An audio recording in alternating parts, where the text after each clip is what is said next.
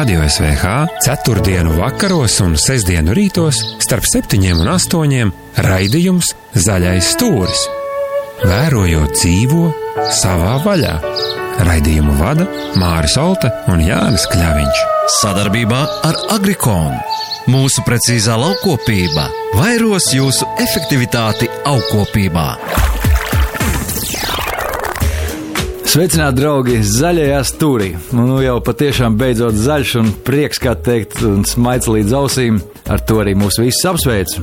Un šajā laikā par ko gan skaistu varētu runāt, kā ne vien par zaļo mūsu Latvijas skaisto dabu, jo šobrīd bites ir aktīvas, putni salidojuši, lauksaimnieki sēja iekšā vienā cekot rosību pilnīgi visās frontēs. Un tādā sakarā es esmu uzaicinājis pie sevis zaļajā stūrī viesos Valteru Zelču, jaunieti, kurš jau savos 24 gados ir gan pabeidzis studēt politoloģiju, gan ar pieredzi lauksaimniecībā, noteikti arī guvis pieredzi zemnieku saimā un vienāds sakot jauns aktīvs puisis. Un mēs parunāsim par lauksaimniecību, par viņas perspektīvām, par to, kā sabiedrība raugās uz šī brīža situāciju, kādas mums ir problēmas, vai viņas ir, kā viņas risinās, kas ir zaļais kurs un viss par to, kas ir aktuāls. Es domāju, beigu beigās ikvienam. Jo tas, kas izaug Latvijas dabā, tas beigās nonāk uz mūsu šķīviem, un to pēdam mēs, mūsu bērni. Vienādi sakot, mēs esam tas, ko mēs ēdam, kā teica Pīters Gabriels. Sveiks, Valter! Sveiks! Varbūt sākumā iepazīsti nedaudz sevi. Es jau minēju tavu pieredzi.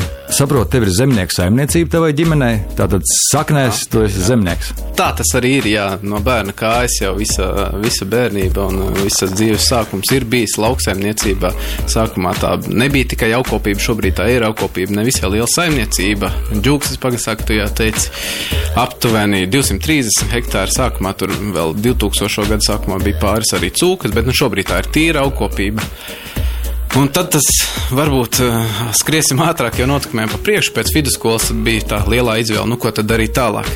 Vecāki mudināja, nu varbūt jāiet lauksaimniecīgi, bet studēt par cik tomēr, nu, Kas mājās ir saimniecība, bet, nu, ja 18 gadīgam džekam pasaka, tu vari izvēlēties principā, ko gribi, protams, nu, tas, ko vecāki saka, jau nebūs tā pirmā izvēle. Un tā arī krita izvēle pa labu tomēr Rīgai, Latvijas universitātei, politoloģijai.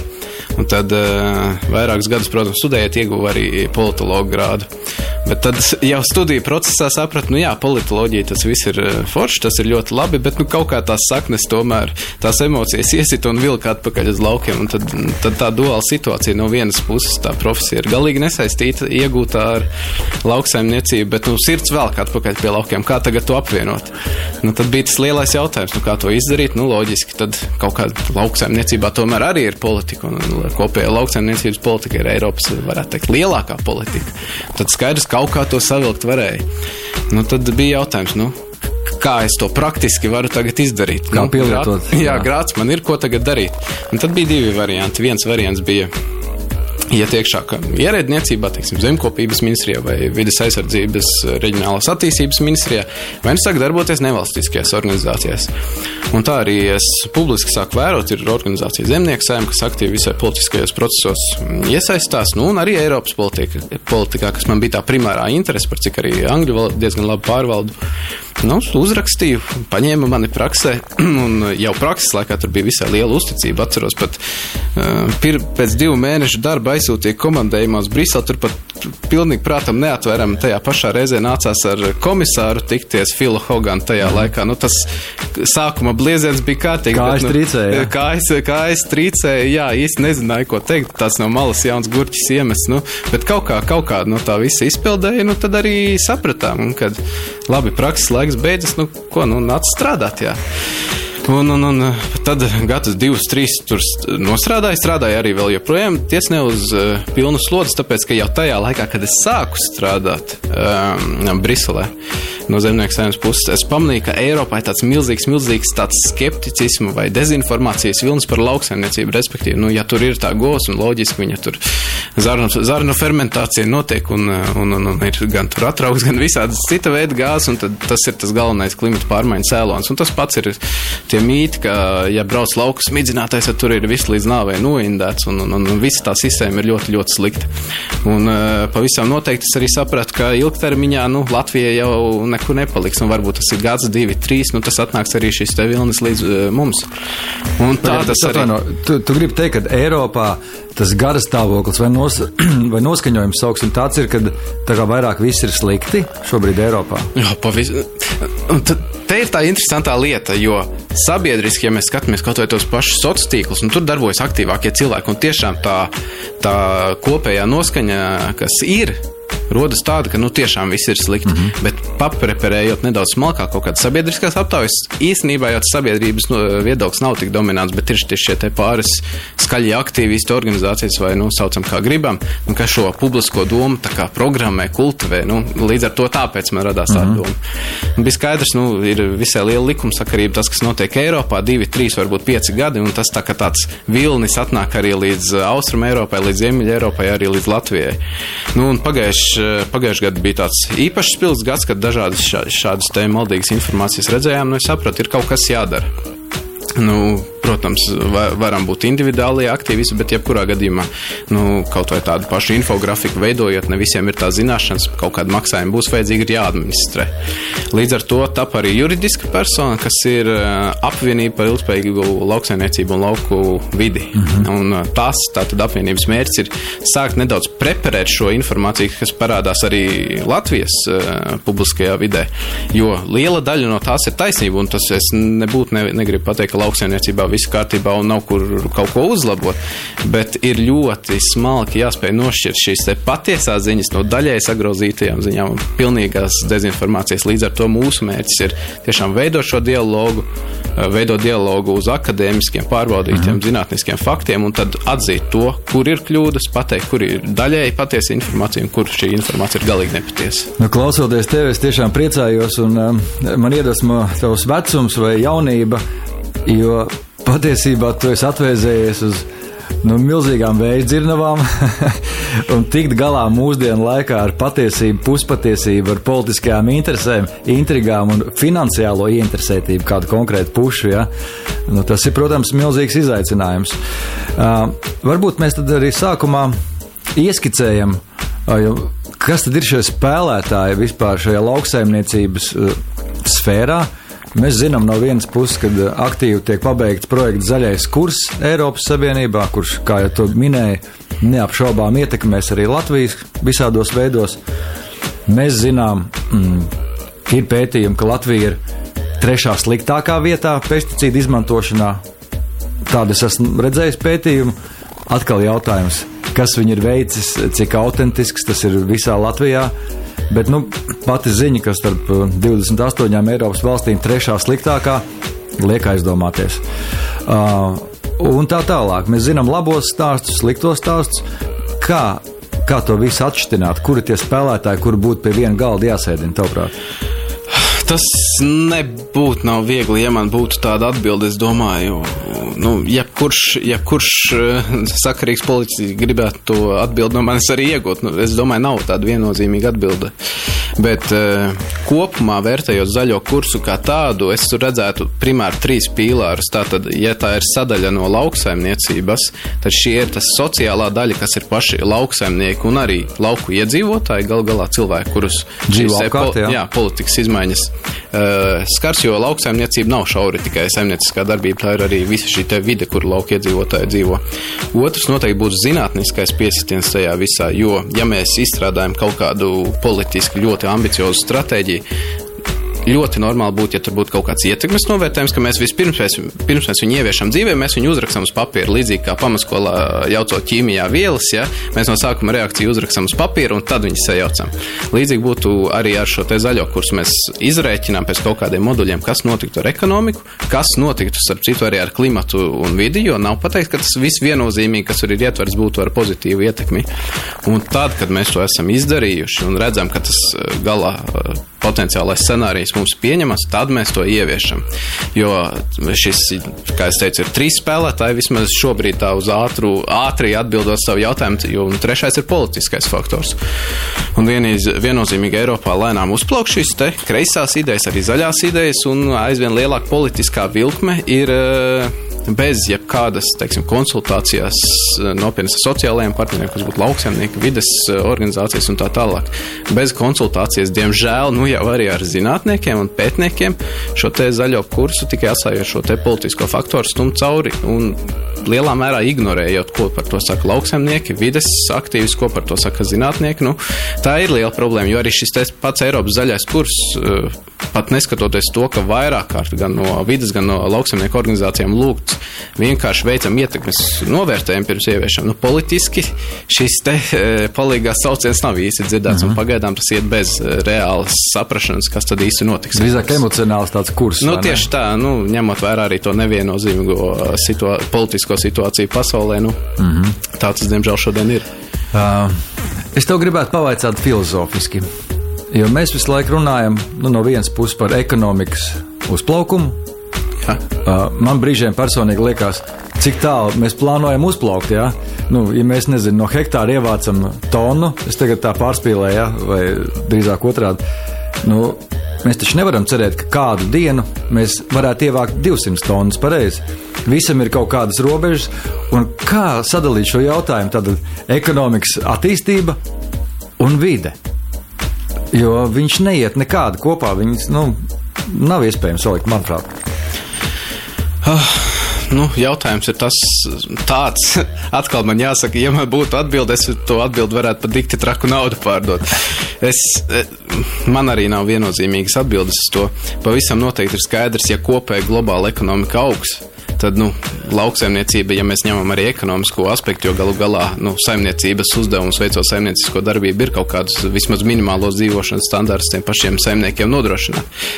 Neizbēgami, ja mēs neapstādinām ekonomisko izaugsmi, tad arī lauksaimniecības šīs vēlme augt Viņa nāks uh, līdzi. Ja? Viņa au, nāks līdzi, jo, ja es padomāju par sevi tagad kā par jaunu cilvēku, es teicu, studēju Rīgā, un man bija, protams, kursa biedri, ar kuriem arī ļoti labas attiecības ir šobrīd.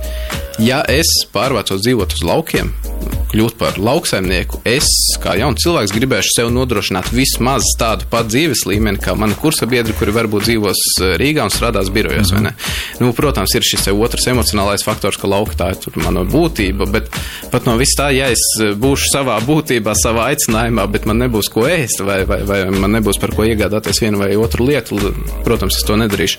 Tāpēc, ja kopumā ekonomika ārpus lauksaimniecības sektora augs, nu kaut kā šie ienākumi lauksaimniecībā arī būs jāvelk līdzi.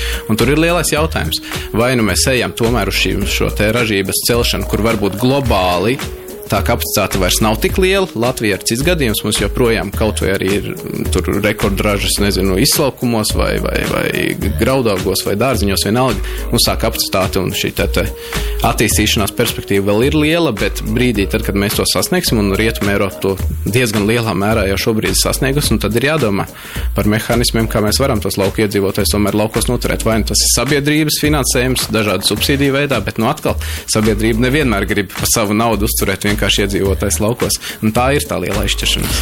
Jā, par subsīdijām noteikti mēs vēl arī parunāsim tavu viedokli. Ar prieku dzirdēšu. Valters Zelčs, apvienība par ilgspējīgu lauksaimniecību un lauku vidi. Tāds ir jaunais šīs biedrības nosaukums. Un, um, mēs iekārtojamies ērtāk, paklausāmies, ko mūsu dieviņš devis ir, un tad mēs ar Valteru turpinām sarunu.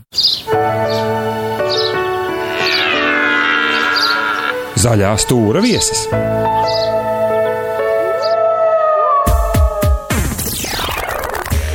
Jā, draugi, zaļais stūris. Šodien par lauksaimniecību gan Eiropas mērogā, gan, gan Latvijas mērogā. Valters Zelčs ir mans šīs dienas viesis, politologs, jaunietis, kurš mācās Latvijas lauksaimniecības universitātē, kurš ir pastrādājis zemnieku saimā un joprojām tur darbojās, gūs pieredzi lauksaimniecībā. Pats no lauksaimnieku ģimenes un šobrīd vada apvienību par ilgspējīgu lauksaimniecību un lauku vidi. Mēs iesākām jau mazliet par Eiropas šo zaļo kursu runāt un, un Latviju tanī. Uh, vai mēs vispār zinām, ko paši latvieši domā, kāda situācija ir. Jo, ja tu ieslēgsi radio, tad dzirdēsi kāds bļaus par to, ka izcērt mežus. Kāds teiks, ka tas ir ok, jo veci meži ir jācērt. Kāds teiks, ka pa daudz nomiglo laukus. Cits teiks, ka tas viss tiek kontrolēts un miglo tik, cik ir atļauts. Ko mēs paši Latvijā, kā mēs jūtamies? Tev ir kaut kāda priekšnojauta? Tā priekšnojauta iepriekš radās faktiski tikai no tādiem, kā tu Jāni arī teici, publiskiem apgalvojumiem, ka redz visu izcērt, visu tur nosmidzina un tur paliek tikai melna tukša vieta un tur nekad mūžā nekas vairs nebūs. Un iekšā lēnām to ideju kultivējot, es pamanīju, ka manī pašā arī parādās tāds sajūta, ka bet varbūt tiešām tā ir. Bet viens no pirmajiem apvienības mērķiem, ja arī mēs gribam neatkarīgus un zinātniskus pētījumus, tik tiešām objektīvus par uh, nozari veikt, bija noskaidrot šo sabiedrības viedokli pašu latviešu.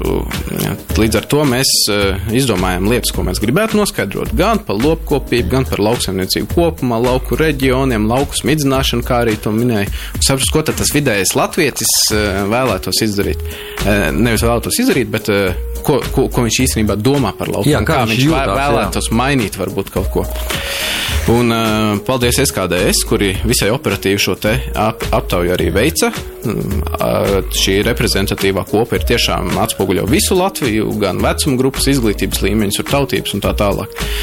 Un faktiski bija visai pārsteidzoši tie rezultāti, jo, piemēram, runājot par lopkopību, arī tiek runāts no ārprātīgi daudz tur emisijas, kaut vai nu, tur arī jāskatās, cik lielā mērā tas apgalvojums ir. Paties, protams, lopkopībā emisijas ir, bet tā, tā alternatīva publiskajā telpā tiek piedāvāta, nu tad mēs ejam prom no lopkopu, dzīv, vispār dzīvnieku izcelsmes produktiem, mm, dažādi gaļas aizstājēji produkti, varbūt laboratorijās audzēta gaļa vai nu, auga izcelsmes eh, proteīns. Un ka it kā Latvijas iedzīvotājs to būtu gatavs, bet tur bija pārsteidzoši, pārsteidzoši nospiedošs faktors uz to, ka nē, lopkopības produkts mēs ne ar ko citu neaizstājam. Mhm. Otra lieta arī par to, vai morāli ētisku aps, apstākļu dēļ būtu jāmazina šī lopkopības ražošana. Arī īsti sabiedrība to nav gatava uh, akceptēt un uzskata, ka lopkopība ir tāda fundamentāla Latvijas ainavas un arī saimnieciskās darbības sastāvdaļa. Runājot par lauku smidzināšanu, arī nu, man personīgi bija radies tas iespējas, nu, ka tiešām nu, 95% ir absolūti pret to, ka tagad, ja ir tā slimība vai tas uh, kukainis nevēlamais, kad viņus ierobežo tagad ar smidzināšanu. Bet faktiski tie aptaujas dati bija, protams, bija viena, viena galība, kur cilvēki pilnībā ir pret, otra, kur cilvēki pilnībā par.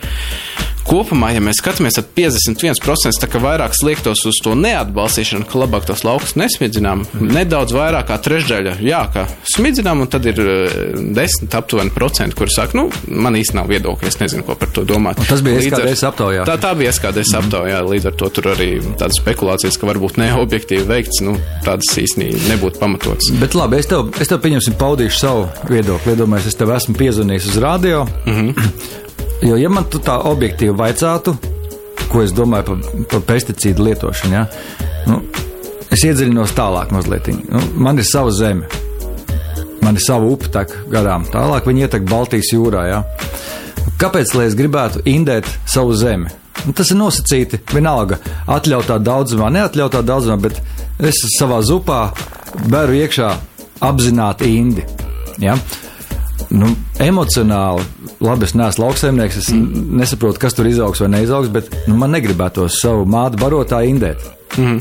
Skaidrs, ka tas ir apziņas veids, jā, bet uh, nu, kas notiek, ja mēs neindējam? Tā, labi, tāda liela tēma pacelt pašā sākumā.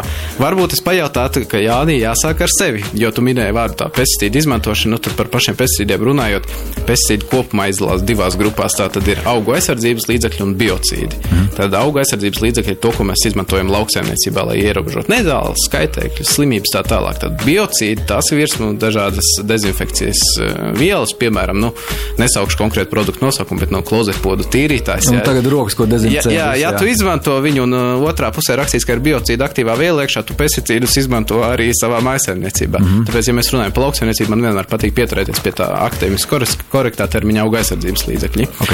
Un tur arī ir tā būtība faktiski.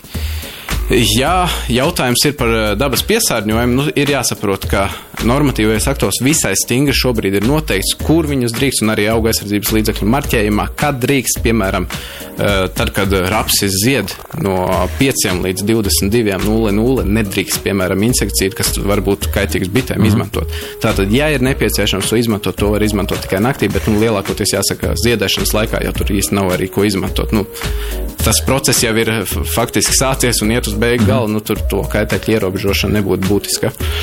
Uh, bet uh, vēl ko. Zemē viņš nonāk tik un tā. Ja nē. uz, uz zemes, uz mm -hmm. pašas augstas viņš nonāk atsevišķos gadījumos, ja tas eh, kultūra augu blīvums nav tik liels, mm. nelielās devās, bet ir arī tāds termins kā vielu persistence. Respektīvi, tas nosaka, cik ilgi tā viela tur saglabājas. Un lielākoties visas šīs te eh, aktīvās vielas, ko izmanto augu aizsardzībā, viņas sadalās ūdenī un ogļhidrātos ļoti, ne, ūdenī un oglekti ļoti, ļoti, ļoti strauji. Mm. Respektīvi, ja šodien mēs viņu uzmidzinām, pēc trim dienām turpat atlikt vielu var arī nebūt. Protams, ir persistentāki preparāti, kur var arī pāris nedēļas saglabāties. Bet ļoti labs marķers, ko tu runāji, ka es tomēr domāju, ko es savā zupā lieku vai ko es lieku savu šķīvi. Arī tur ir kontrols mehānismi un arī Eiropas pārtikas nekaitīguma iestāde katru gadu katrā dalību valstī ņem pārtikas paraugus un analizē, kādas tad atlikvielas ir uz visām Eiropā atļautajām vielām. Tur ir plašs spektrs, ne, negribu samalotos pāri pa 600 aktīvajām vielām, manuprāt, varbūt pat tūkstošos, negribu minēt konkrētu mm skaitli. Un tad skatās, nu, kas tad īsti ir ar to pārtiku. Un, respektīvi, ir trīs kategorijas. Tātad kategorija viens nav vispār nekādu marķieru, nekādu atlikvielu. Kategorija divi Kaut kādi marķierīši ir, bet nu, pilnīgi, pilnībā droši, pilnībā pieļaujamajās normās cilvēki droši var ēst, gan grūtniecis, gan bērni. Nevajag satraukties. Un tad ir šī bīstamā daļa, kur jau tiek pārsniegts atliek vielu līmenis. Latvijā mēs par eh, svaigākie dati ir par 19. gadu, manuprāt, varam būt lepni tīrākā pārtika Eiropā. Ko mēs saražojam, jā? Ja? Jā. Mm. Un arī paši patērējam līdz ar to, un galu galā arī eksportējam. Un, gan interesanti, arī mūsu lielie graudkopības kooperatīvi ir saskārušies situāciju, kur paņem no viņu kravām analīzes un prasa, vai tie ir biograudi. Nu, nē, tie nav tie konvencionāli, bet kā tie var būt konvencionāli graudi, ja viņi ir pilnībā tīri?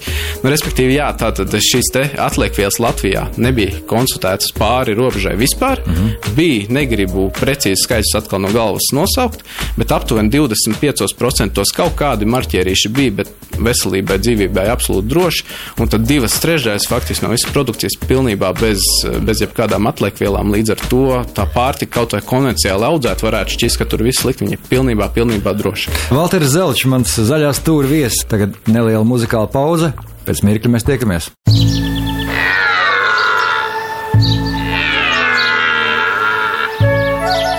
Radio SVH 4. vakaros un 6. rītos starp 7 un 8 raidījums Zaļais stūris. Vērojot dzīvo savā vaļā. Raidījumu vada Māris Olta un Jānis Kļaviņš. Sadarbībā ar Agrikonu. Mūsu precīzā laukopība vairos jūsu efektivitāti augkopībā. Zaļā stūrā viesis Walters Zelčs. Man ļoti, Walter, patīk tava enerģija. Man ļoti patīk tavs skatījums. Saka, lūdzu, vai kāds arī regulāri kontrolē šos te ūdeņus, grāvju ūdeņus, mazās upītes, nu, kas tātad beigās aiziet līdz okeānam? Vai tā kontrole arī notiek? Latvijā kopumā notiek šis te ūdens monitorings, jā, tur gan primāri skatās barības vielu noplūdēm. Tas ir primāri nitrāti no laukiem. Izmanto arī barības vielas, vienalga tie kūtsmēsli, organiskie mēslojumi vai tur minerāli mēsli, tāda barības vielas noplūst, var noplūst no visiem šiem mēslojumiem. Mm. Par augu aizsardzības līdzekļiem es negribu tev pateikt jā vai nē, jo es to tiešām šobrīd nevaru Bet tas būtu interesanti piekrīt. Tas būtu interesanti paskatīties, jā. jā. Bet tas uh, mehānisms, kas šobrīd ir aktīvs ap ūdens tecēm, kas ir šīs te īpaši nosauktās, viņas arī var redzēt lauka atbalsta dienas lauka blokos ūdens tecis, viņas zilā krāsā iekrāsotas, ir jāievēro aizsargu joslu. Tas var būt atkarībā no produkta arī pat līdz 20 metriem. Ats, uh, līdz ar to šajā joslā nedrīkst izmantot auga aizsardzības līdzekļus un lielākoties arī gar šīm ūdensecēm nevar mm -hmm. mēslošanas līdzekļus izmantot. Kas ir tāds kā dabīgais buferis, lai pat, ja tur ir kāda vēja brīze uznākus un kaut ko tomēr nedaudz ienes tajā blakus teritorijā, uh mhm. -huh. tad lai tomēr nu, mēs būtu droši, ka ūdenī nekas nenotiek. Bet ir jāsaprot arī, ka tā tehnika, ar ko mēs šodien strādājam, nav vairs tā tehnika, ar ko strādāja 70. un 80. spaiņiem nelēja virsū, jā? Ar spaiņiem nelēja virsū, un pats lauksaimnieks jau galu galā ir ieinteresēts pirmkārt, lai tas produkts no, nonāk tikai tur, kur viņam ir jānonāk, jo tiklīdz tas sāk iet pa labi, pa kreisi, tie zaudēt naudu, jo auga aizsardzības līdzekļu maksā tiešām milzīgas summas. Nu, mēs paši zinām, ieejam aptiekā, nopirkt aktīvo vielu, cik viņi maksā. Tad arī mēs gribam izmantot tikai tad, kad tiešām viņu vajag, un tikai tik, cik viņu tiešām vajag. Un lauksaimniekam ir tāda pati motivācija. Līdz ar to ļoti strauji tirgu ienāk arī mazajā, manā saimniecības segmentā precīzās tehnoloģijas, kur pēc GPS datiem katrs smidzinātājs praus var piesaistīt savam punktam, un šie punkti aktualizējas braucot, un respektīvi ievadot lauka robežu vai no roku, vai no uz datoru, vai nosaigājot gar lauku vienalga. Tik līdz tās prausas pietuvojas lauka robežai, automātiski izslēdzās. Nu, tas tehnoloģiskais progress, es domāju, tādam vidējam pilsētniekam ir tiešām, prātam, neatverams, kāds notiek traktoriem. Atsevišķos gadījumos pat vairs stūrēt nevajag. Viņi paši ar 2 cm precizitāti visu izdara. Tas ir interesanti. Jā, nu, mežsaimniecībā redzēju šos traktorus modernos, kur tiešām vairāk vispār nemaz neizskatās pēc traktoriem. Bet labi, kāpēc saka tādā gadienā, nu, nezinu, pieņemsim biškopi? Nu, viņi taču tomēr bļauj, ka nu, bitēm viss slikt un pamatā pasaule kliedz, ka, ka nu, trūkst, sāk trūkst šīs vietas. Kā, kāpēc tā, tā ir? Uh, Latvijas gadījumā es pats esmu mēģinājis atbildēt uz to jautājumu, jo gana daudz lauksaimnieks, pat ne gana daudz, bet ļoti daudz es zinu, kuriem ar biškopiem nav nekāda problēma. Un tā mana iekšējā sajūta rodas tāda, ka ir jānošķir divas lietas, nedaudz tā saimnieciskā puse un politiskā puse. Ka bite šobrīd ir tāds visai izdevīgs politisks jājām zirdziņš, kuru aktualizēt Latvijā, jo globāli tiešām Ķīnā, es saprotu, ir milzīgas problēmas ar to, ka bites sāk trūkt, mm -hmm. un atsevišķās varbūt vēl trešajās valstīs. Jautājums, vai tas ir Latvijas gadījums, jo praksē liela daļa, ne visi, protams, ir arī kaut kādas domstarības, bet lielai daļai biškopiem viņiem nav problēmas, un pie tiem pašu rapšiem, par, rapšu laukiem par 40-50 km ir gatavi biškopi vest savus stropus novietot. Uh, bet uh, paturpinot nedaudz par to arī kā, kā, kā to varētu risināt. Nu, šobrīd mēs esam no apvienības puses pirmās sarunas uzsākuši gan ar Latvijas biškopības biedrību, gan arī ar Latvijas dabas fondu. Nu, tomēr, ja ir kādas problēmas, tad nu, mēs par viņām runājam. Un, ja ne kaut kādas politiskas izmaiņas veicam, jo es ļoti negribētu, lai šī jauna apvienība kļūst par politisku organizāciju, tad arī jābūt tādai mīkstējai, informējošai, dialogu veidojošai mm -hmm. organizācijai. Tad mēs varbūt varam sadarbības memorandu noslēgt, un pie kā mēs arī šobrīd strādājam. Respektīvi, tad uh, biškoji pastāst atklāt par tām problēmām, uh, piedāvā kaut kādus potenciālos risinājumus saimniecību līmenī, pat ne valsts policijas, bet ko es kā lauksaimnieks varu darīt, lai nedaudz mazinātu to savu potenciālo ietekmi uz bitēm. Uh -huh. Tad, respektīvi, arī lauksaimnieks piedāvā. Piemēram, lauksaimniekam nav problēma iesēt gar kādu lauku šo te nektāra augu jostu, kur bitēm ganīties. Nav problēmu bišu, vientuļo bišu viesnīcu uh, izveidot. Bet tas ir tas, kas šobrīd sabiedrībā, it īpaši lauksaimnieku sabiedrībā ļoti, ļoti trūks, ka nav šī tilta, kurš saved abas puses kopā. Un, respektīvi, es šobrīd esmu uzņēmies to misiju, lēnām sāktās uh, to situāciju normalizēt, bet man joprojām nepametā sajūta, ka vienā līmenī, saimnieku līmenī tā vēlme ir tiešām milzīga, daudz vairāk darboties kopā, bet politiskajā līmenī vairāk tā interese ir šo saspīlējumu uzturēt un attīstīt. Jo arī, jā, ja Ķīnā tās uh, bites, medus bites tiešām un arī dabīgi aputeksnētāji iet mazumā, nu, ir jāsaprot, kāda ir situācija Latvijā. Piemēram, ja mēs skatāmies uz uh, atbalstu pieteikto bišu šo te saimju skaitu, viņš ir arī, manuprāt, no 2004. gada dubultojies. Protams, tas nenozīmē, ka bites ir dubultojušās, jo ir dažādi faktori Varbūt saimnieki iepriekš nebija motivēti viņus reģistrēt un pieteikt uz atbalstu. Varbūt tā sistēma bija grūta. Bet pat ar visu to mana tā sajūta, skatoties, tas varētu būt, ka tas skaits pat pieaug. Bet, nu, lai tiešām mēs to visi varētu saprast, kas ar tām bitēm Latvijā notiek, būtu kārtīgi jāpiestrādā pie statistikas šobrīd. Man ļoti interesē, kā tu domā ieņemt šo neitrālo pozīciju, jo, manuprāt, tas ir absolūti lieliski ja zemnieku saima, tur, kur tu strādā un arī kur tu darbojies, gūsi savu pieredzi, skaidrs, ka viņi tomēr vairāk nu, rūpējās, lobē zemnieku intereses un tāpēc šī organizācija ir radīta. Ja? Mežsaimniekiem ir sava organizācija, bitiniekiem ir savs. Un um, tiešām, manuprāt, līdz šim šis emocionālais konflikts, kurš bieži vien ir uh, lokāls, bieži vien politisks, bieži vien ekonomisks, uh, bieži vien um, vienkārši ne tā vārdu izvēlēti, Nu, pa vidu kaut kam ir jābūt. Teorētiski te būtu jābūt zemkopības ministrijai, vai ne? Nu, nu, teorētiski, teorētiski jā. Bet es sapratu to jautājumu, jā. jā. Tu plāno būt pa vidu, tā kā neieņemt Mans- kādu pozīciju, jā? Neieņemt pozīciju, pas, pasniegt informāciju tādu, kāda viņa ir. Pat ja viņa lauksaimniekiem, kas ir personīgi, varbūt arī man nav glaimojoša vai iepriecinoša, bet tāda tā informācija ir. Un izslēgt arī objektīvas informācijas interpretāciju. Tu iepriekš arī minēji par to, ka Latvija ir uh, tur s- auga aizsardzības līdzekļu, kaut vai tā statistika bija par pesticīdiem, ja trešajā vietā tas varētu būt, nu, protams, tas jautājums bija, kas to veids, vai tas ir objektīvi. Tas ir objektīvi, to ir veids Eirostats, bet tas ir atkal, kā mēs, kā mēs to skatāmies. Tātad kopējā pieaugumā, tik tiešām no 11. gada līdz 19. gadam, tas pieaugums mums ir bijis, eh, manuprāt, 54% kopējā pārdotajā apmērā. Bet, ja mēs skatāmies, eh, teiksim, kaut vai es paņemtu jau 12. gadu, kas ir nākošais pret 19. tur tas eh, pieaugums būtu krietni mazāks. Jāsaprot arī Latvijā, ka tā situācija ir tāda, ka mēs esam viena no retajām Eiropas valstīm, kurām kopēja platība pieaug, ne? Mhm. Un līdz ar to, ja pieaug platība vis- un arī graudaugu platības vēl straujākā vispār ārām zemē, Mums labi pieaug, jā? Tas ir atkrūmojot, iznāk. Jā, jā, jā, tieši tā. Mhm. Līdz ar to objektīvs rādītājs laikam būtu pieaugums uz hektāru vienu. Nu, nevis kopējais Jā, apjoms, bet uz tā. hektāru. Tur arī pieaugums neliels ir. Es negribu pateikt precīzi skaitļus, bet tas varētu būt no 0,82 uz 0,92 kaut kas tam līdzīgs. Bet uh, ar visu to mēs lietojam trīs reizes mazāk augaisardzības līdzekļus nekā Eiropas Savienībā vidējais hektāru.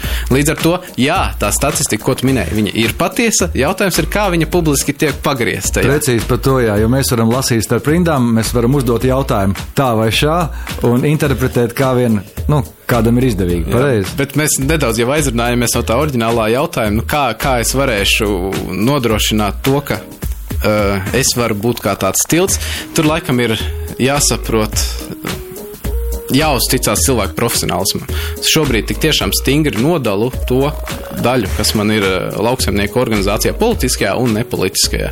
Protams, ja jaunajai apvienībai būtu tāda finanšu resursa, lai es varētu kļūt par pilnā laika darbinieku tur, iespējams, es to tik tiešām darītu.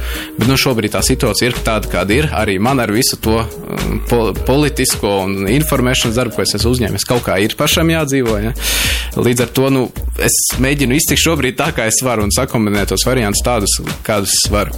Bet par to, kā, kā es kā lauksaimnieks varētu būt objektīvs, es laikam aicinātu nedaudz attiekt no tās kolektīvās atbildības vai, vai, vai, vai tiesībām uz nedaudz individu.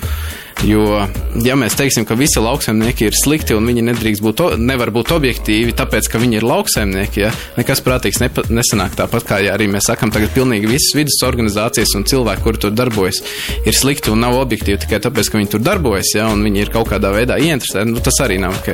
Ja mēs skatāmies individs, jau var skatīties, protams, būt vienā pusē iesaistīts, bet skatīties uz to bildi plašāk. Tieši tā, Valters Zelčs, mans zaļās stūra viesis, redzēt, draugi, kādās mēs dziļās diskusijās un pārdomās par lauksaimniecību esam iegrimuši. Tagad neliela muzikāla pauze, un tad mēs ar Valteru turpinām sarunu. Zaļā stūra viesis.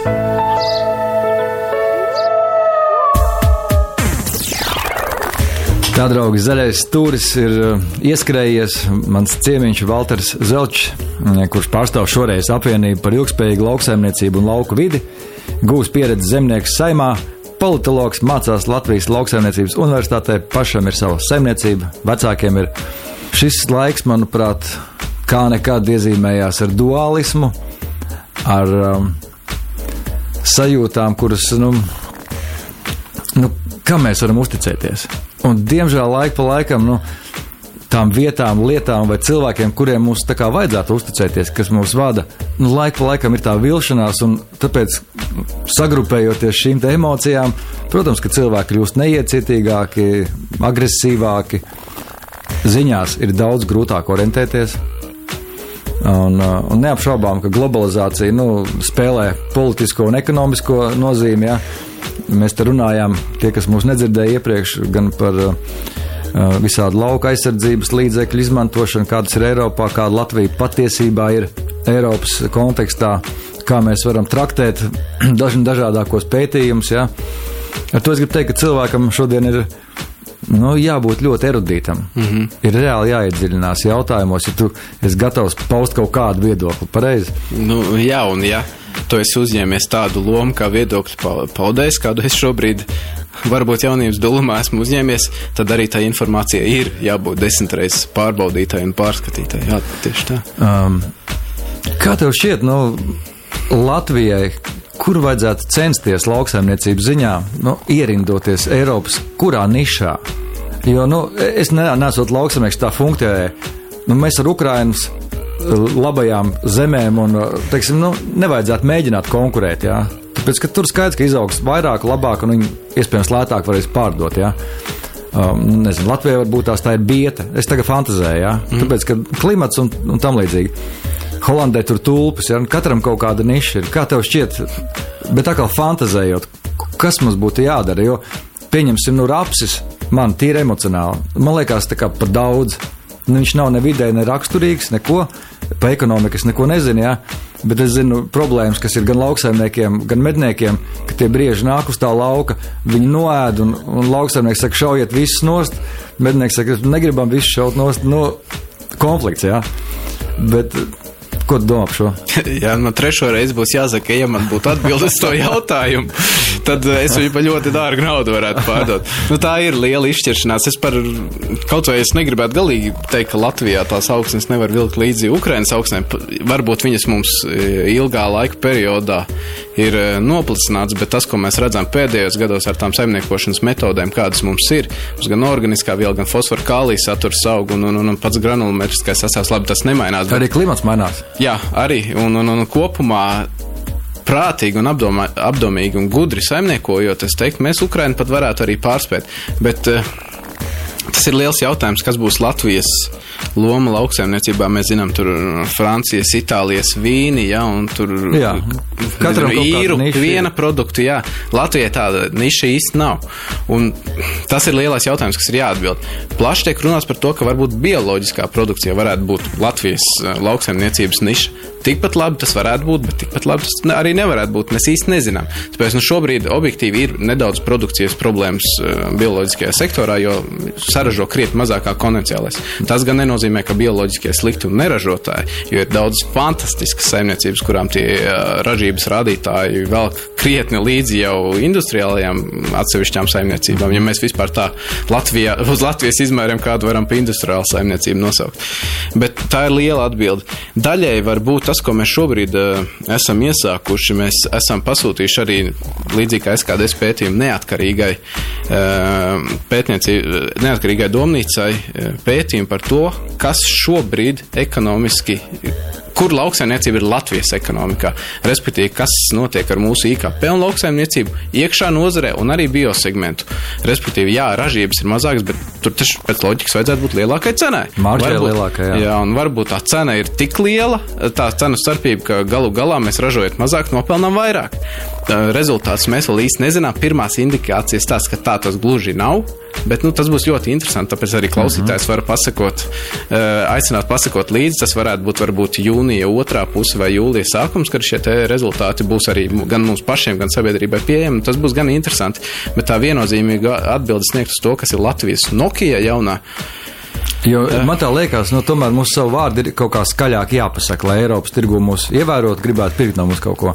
Un, protams, ja mēs nu, noformulējam, ka Latvija ir super zaļa, super ekoloģiska valsts, un jebkas, jebkurš produkts, kurš nāk no Latvijas, ir šāds, Nu, visticamāk, tas būtu mārketinga triks. Tas varētu būt kaut vai ne tik ļoti dalīta tur integrētā konvencionālā bioloģiskā pārtika, bet kopumā, ja mm. mums pārtika ir tīrākā Eiropā, tad Latvija tas ir tīrs produkts, tā ir tīra maize, tas ir tīrs grauds, tas ko, ir tīrs pēc, piens. Jā. Vai tas bet, nu, galu galā viss atduras pret skarbo pasaules realitāti un kapitālismu. Tam galvenajam, varbūt, ja mēs runājam par graudaugiem, ēdājiem Āfrikā, ir pilnīgi vienalga tīrs, netīrs vai kāds viņam vajag lētu.